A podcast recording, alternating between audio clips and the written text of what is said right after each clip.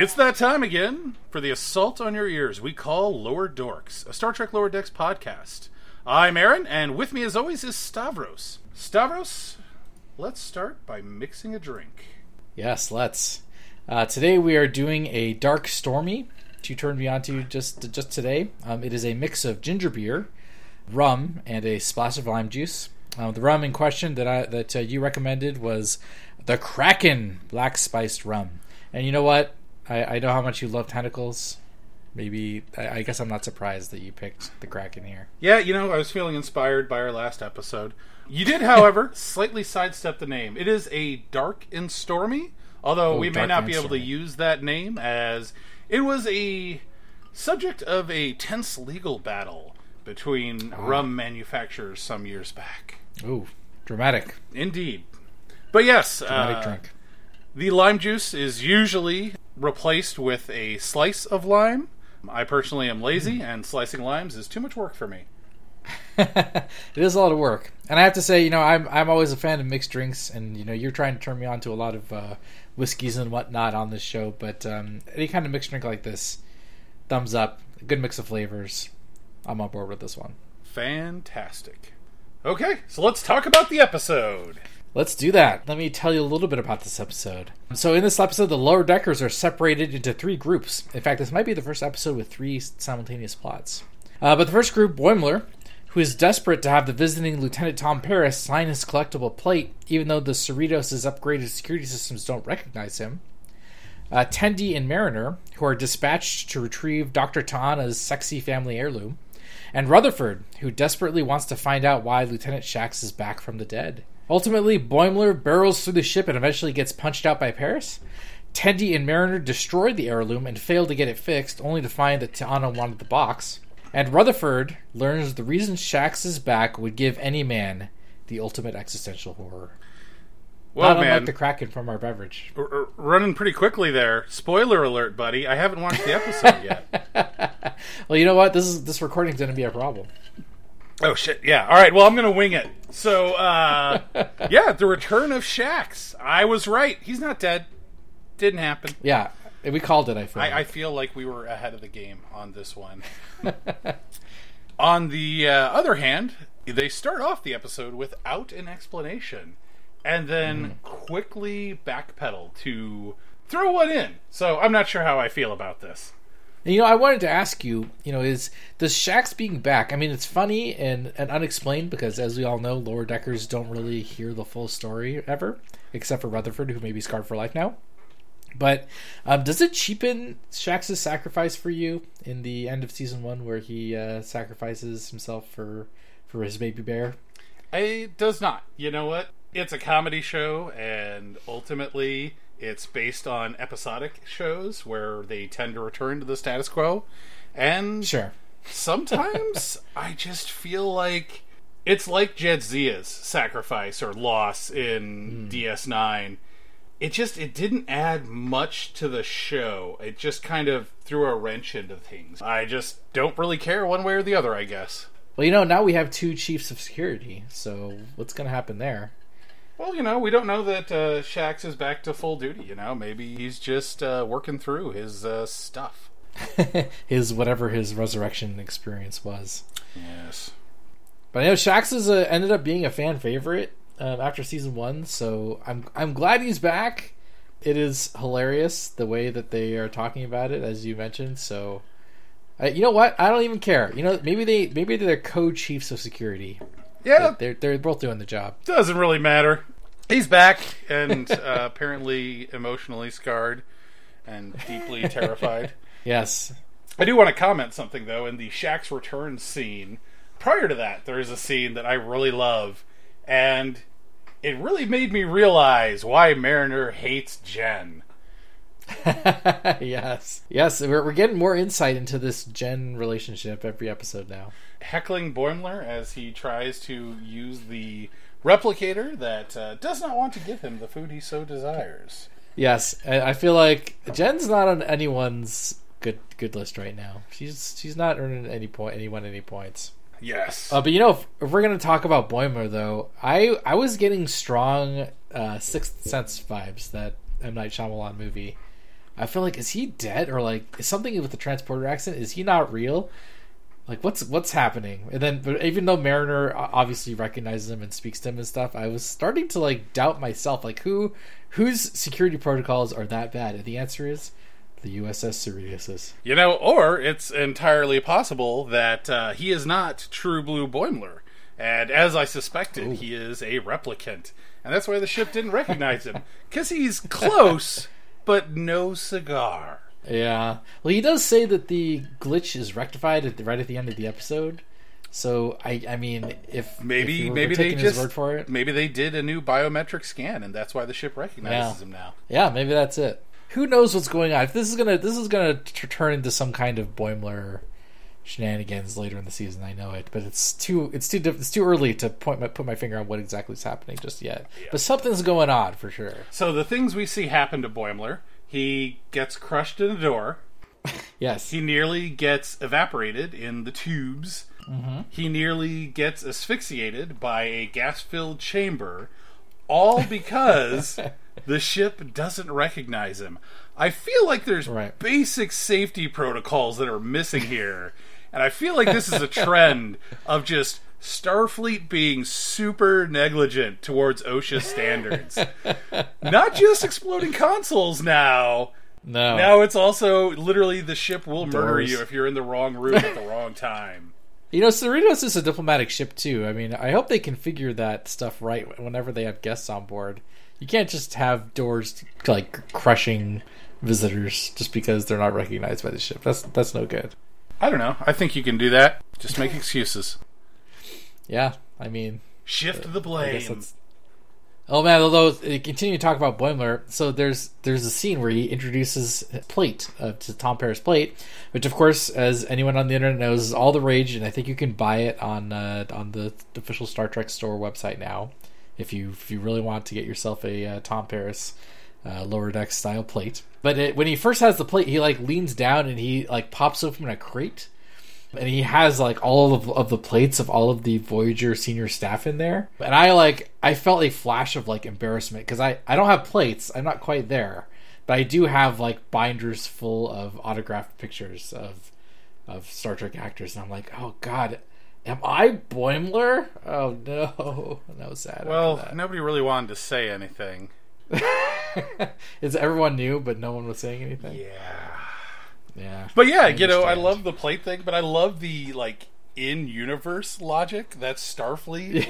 like somebody has to make these plates, right? I mean, they don't have to physically make them; they can just be replicated. But somebody has to design them. You know, this has to be a thing that they yeah. do, and that that is hilarious. Like it was one thing in who's DS, doing it. I, you know what? It's probably just some like group of Starfleet officers or you know uh, enlisted men who work at a starbase and never actually get out, and they're just obsessed with the adventures of the bravest ships on the frontier. and you know another break in the fourth wall, just like those old scientists, got the VOY abbreviation I like River's like, huh, that does save a lot of time. Nobody calls like, it yeah, boy, just like damn typing it. it. People abbreviate it boy. Come on. In written form, not when they speak. Yeah. Well, yeah, maybe that's the joke. But I do want to comment on something. So Tom Paris does eventually show up, and Boimler does finally yes. get his uh, big meet and greet after his bizarre adventures through the ship. Yes. And Tom Paris immediately starts beating the crap out of Boimler. I know. Poor Boimler, man. But I, I, do want to keep... comment on something. Tom Paris mistakes him for a Kazon. Other yes. side of the galaxy. what, a decade away the last time he saw a Kazon? I mean, that reeks of like PTSD. I mean, what the hell are these counselors doing that he has untreated PTSD going on here? Yeah, well, I think you know, judging by the counselor on the Cerritos, uh, I think I feel like you know of all the counselors we've seen in Star Trek shows, maybe some of them just aren't that good. I don't think most of them are that good. I mean, like you got Troi, who's all like, "These aliens, I'm sensing anger from them." It's like, no shit, they shooting at you. They ain't doing it for funsies. That's right. but I love the fact though that the rest of the bridge crew, as Tom Paris is beating Boimler up, they just kind of stand around and watch. they just stand there, yeah. like nobody tries to get involved. like you feel like this is a cathartic moment for them. They've always wanted to uh, take out their frustrations on Boimler. I like the the officer like calls the captain's attention because uh, that's the time where Mariner's ramming the Yeah. shuttle into the Cerritos, and he's just like, uh, "Captain." The captain's like, "Oh, um, sure." I'm gonna deal with this. You, you two kids have fun. Yeah. uh, poor Boimler. Joke at Boimler's expense, but like, yeah, Tom Paris really flies. I mean, just because someone falls out of Jefferies tube into the bridge, you just assume they're a Kazon assassin. He's got some issues. So enough about the B plot. What about the A and C plot? Ooh, which one do you think is the A plot? Oh, it's so the many plots. Uh, uh, girls' adventure. okay, that's the A plot. Okay, yeah, there's there's a lot happening there, and you know what? Um, I I was on board with this, and they break the fourth wall here too, where they're like, "Huh, like we haven't been on adventures together," and it's like, "Yes, we know, you've seen season one." Well, I mean, that's not really fourth wall breaking. I mean, it's very in universe. They haven't gone on any missions together. Yeah, it's both. I think is what's Yes. going on there for sure. But it's funny, you know, they they talk a lot to each other about you know the big the big plot and the conflict between them is that they don't. Neither one of them has spoken a lot about themselves for various reasons, and they are both offended in certain ways by that. But it's interesting because we, you know, we hear like there, we know there's more to Mariner's backstory, and she's purposefully withholding it, and she even says as much here. Um, and you know, Tendi has similar issues because she is, you know, Orion and Starfleet has to deal with constant. I don't know if you call it racism. I guess so, anti-Orion racism. So you get to see these these two similar sides of these two characters. Yeah, and actually, I'm glad that we're finally seeing that uh, Mariner has way more of a backstory than they've ever led Yes. on to before. We've seen hints of it, but you don't really get too in depth. Although I do find it interesting that they chose to uh, have her uh, stationed on DS9 during the Dominion War. I thought that was an interesting uh, choice. Yeah, and we've seen her there in flashbacks. I think, right? Yeah, but you she didn't know whether she was assigned DS9. there or whether it was just like you know Right. shore leave. Right. But now we Yeah, have good point. confirmation. Yeah, I want to know. I, I hope it comes. I hope we get more information about that later in the show. But you know, all sorts of also great background bits. You see the signs for Quarks and Vic's. Yes. So is so is that the same Vic Fontaine hologram? Do you suppose? I, I would assume so. They had given him a lot of autonomy at the end of DS9, and I think they even had like made a deal where his program was just constantly running. Uh, I think it would be hilarious if it turned out that like him and Quark had a huge rivalry going, fighting for customers why- across the galaxy. and there are places that are just like literally across the street from each other, and they just stare at each other Uh, down. yeah, that's all they do. There's there's Quark and Vic Fontaine holograms all over the universe, just Yes. opening bars across from each other, just in an effort to take each other down. I love it. But they they go to some extreme or remote places. Like they go to the um, the place to pick up the totem, um, and then they go to the Orion pirate.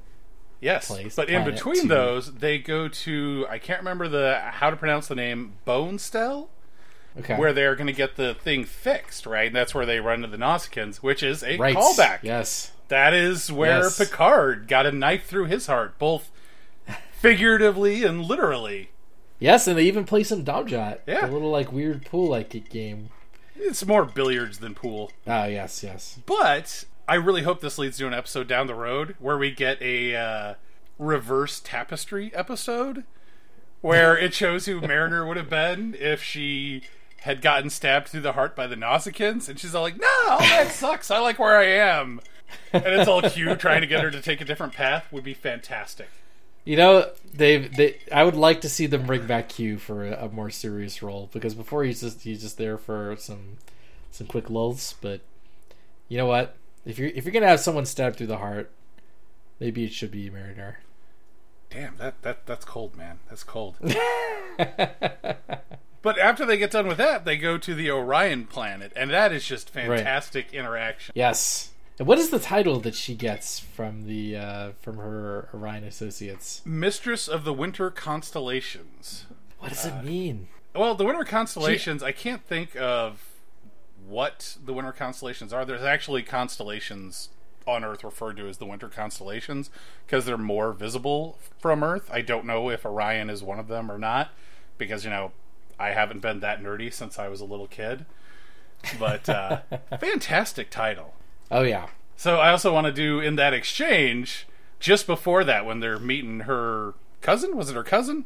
Yes. Mariner goes through her attractions and the people she's uh, had flings with, and most of them are pretty good.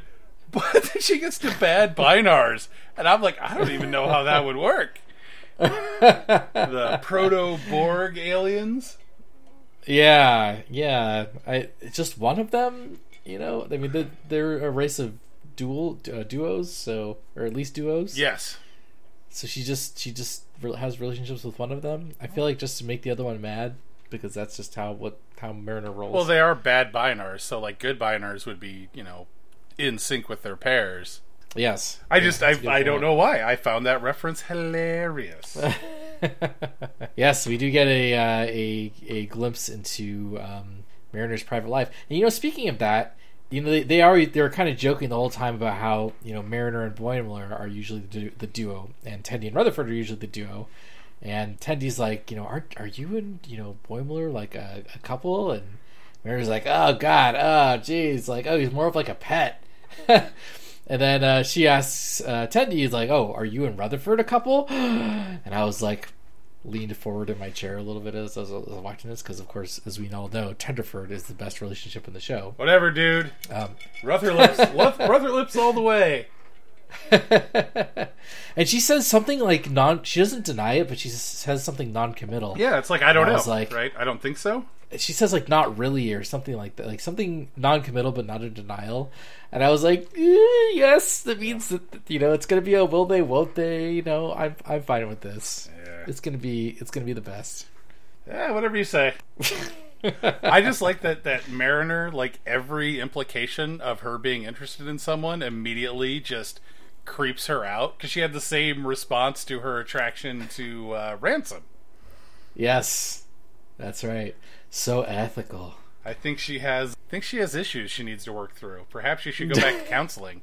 well, you know what? We've been over this. The counselors in Starfleet are are mediocre at best. So, is it that surprising that Mariner still has issues that she needs to work out? I just find it, based on what we've seen so far in the uh, this series and every other series, I, I find it amazing how few people have serious psychological issues. yeah, I mean Rutherford got a half of his head torn out. Yeah, but he doesn't remember it, so it's fine. Oh yeah, No existential Okay, well, that- nightmare there. yeah, well, he's he now he has the existential nightmare. Is a you know to replace that. So even he is scarred. Uh, but no, I I mean I I love to see this duo happening. You know, Tendi talks a lot about her need to please people, which of course we've seen in earlier episodes. She even says in this episode like her need to please people has kind of obfuscated her own past and talking about herself. And Mariner, of course, has her own reasons. She she says that you know, by the time she makes friends, they're all promoted. And of course, as we all know, Mariner spends half of her professional career in the brig. So she's she's not getting promoted anytime soon, I guess. So I found it to be pretty compelling and a a, a kind of unlikely pairing that that I enjoyed. Sounds like she's got some abandonment issues. I think so. Do you have any any hypotheses as to what exactly happened with her, or is it still too early? Yeah, you know what? I could hypothesize all day. Maybe we'll do an episode about it. Maybe after uh, season two. But is, is we, over. we still have a whole nother plot to get to. Well, you know what? Before we move on, let's talk about the box and the totem. Oh boy, and yes. Dr. Ta'ana. Could you know? At first, I was like, "How much are they are they anthropomorphizing Dr. Ta'ana?" Because she, I mean, she's an anthropomorphic cat. But as we as we saw here, she can also be 100% cat, and like the box. And that's a problem because she's supposed to just be an alien, right? But I mean, that is a hilarious scene nonetheless. yes. Although, and and uh, uh, how about the uh, the ramming speed, the shuttle bouncing off the shields because there was a bee in the the cabin. I feel like that wouldn't happen. I feel like the consequence of being at ramming speed and hitting something would be a lot worse for the shuttle. Yeah, I think you're. I I think you're totally right. I mean, it's obviously done for the comedy value, But the little like tink sound effect when the shield, Oh. the shuttle bounces off the shields was amazing. Comedy gold. Great reminder Yeah. that this is a comedy show. and I think I'm going to use uh, put the bee in the brig. It's the bee's fault when you put the bee in the brig. I think I'm going to use that next time I'm in trouble. But yes, and then they they finally get back and yeah, didn't didn't really care about the totem. And it's funny because the entire episode, I remember thinking, why are they still using totems when they have holodecks if they have to, you know, release those urges? And Yeah. lo and behold, she didn't need to release those urges. Well, I mean, you know what? You're bringing up the holodeck, and that raises all kinds of problems. Like, why couldn't she just go in, into a holographic box and Why couldn't she just make a new box? wrong. I'm going to assume Yes. that there's something mental about it, like there has to be some sort of connection, you know. right? But who knows? I mean, maybe she's maybe she should see a therapist about it. well, you know what? There, the Cerritos has in fact one of those. Yeah, and apparently he's terrible. Okay, well, I mean, shall we shall we cover the last plot then? The uh, Rutherford, uh, the Rutherford Shax plot, which we've already talked about some. The first rule of Resurrection Club is you don't talk about Resurrection Club. Yes, and you're satisfied without having a real explanation for Shax's return, then, huh? You know, I am, but it raises so many questions. The little tiny bit we get about it. Yes, and the the Shax uh, talking to Rutherford in the turbo lift about like what exactly the experience was was amazing. Very well executed. Something about facing down, like you first you die and then you go to the Black Mountain. Yes. which- Do you know about the Black Mountain? is that and do you suppose that's a Bajoran uh, afterlife thing, or is is that just I don't know. Something else. Um, we know that the Klingons have a different afterlife that doesn't involve a black mountain or facing down three specters of your father and then force feeding you your own heart. correct? Yes. But now Rutherford is, uh, you know, I hope his implant comes with convenient memory removal technology because he's scarred for life now. Yes. You know, though, I love the scene where Rutherford is like imagining what happened to Shax. Yes, that was a great scene, and there's so all kinds of little uh, Easter eggs in there too. Like there's a there's like a Neelix costume Rutherford, and I was wondering if uh, uh, uh, if that had to do. At first, I was like, are they bringing two Tuvix into this? Then I was like, uh, I guess it's just a regular Neelix. I guess not. Yes. They're not quite opening that can of worms. Yeah, you know, and you saw Shax from all sorts of different timelines. Uh, I love the. Yeah. It's always Christmas in the Nexus. Yeah. and one is very like, why is that? Why did T'Pol have that weird hair that one year? Yeah. So, like, what the? The better on. question is, why did Rutherford know about that? I don't know. His imagination created that Shax. Oh man, yeah, lots of uh, lots of various Shaxes in that Yeah. uh, in that shot. And then when Lots they're uh, discussing the like ways people come back from the dead, it's like a reference to all previous episodes of people coming Yeah. back from the dead. Um, yes, obviously they reference the Nexus twice. yeah, they reference. Scotty being trapped in a teleport or transport buffer. Um, Yes. ah, what were the other ones? There's like Borg rebuilding him. Borg rebuilding Uh, him. They reference uh, Sela in being the daughter of a time displaced Tasha Yar.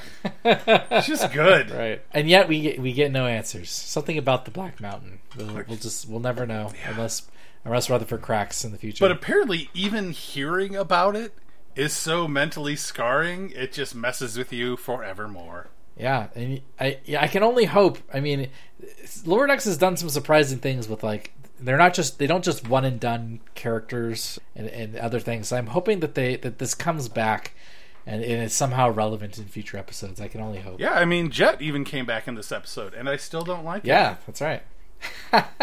you know what? He seemed like a stand-up guy offering to open doors for Boimler. He also wanted to carry him over the threshold. I feel like there's some unrequited love there.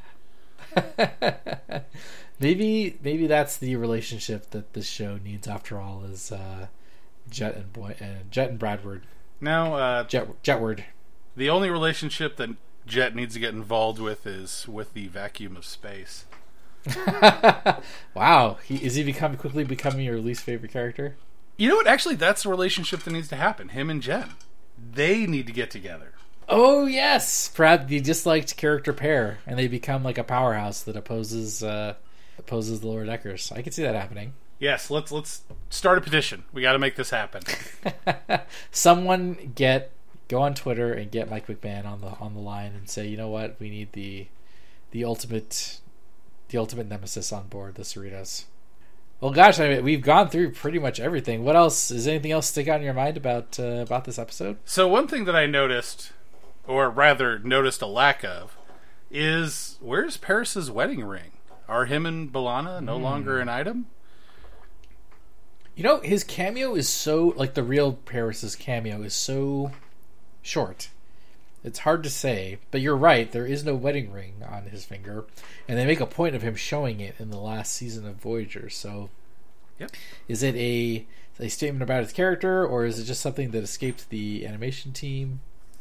Yeah. Or did know. they just forget to tell the animators, hey, this guy wears a wedding ring? Right. Or maybe I've seen Riker. Maybe they got back and they were just like, you know what? We have better options now, so it's over.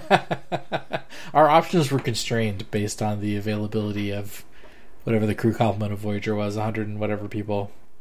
Maybe, we, hopefully, we can only hope that Paris comes back and we get some clue as to the fate of his, of his wife and child.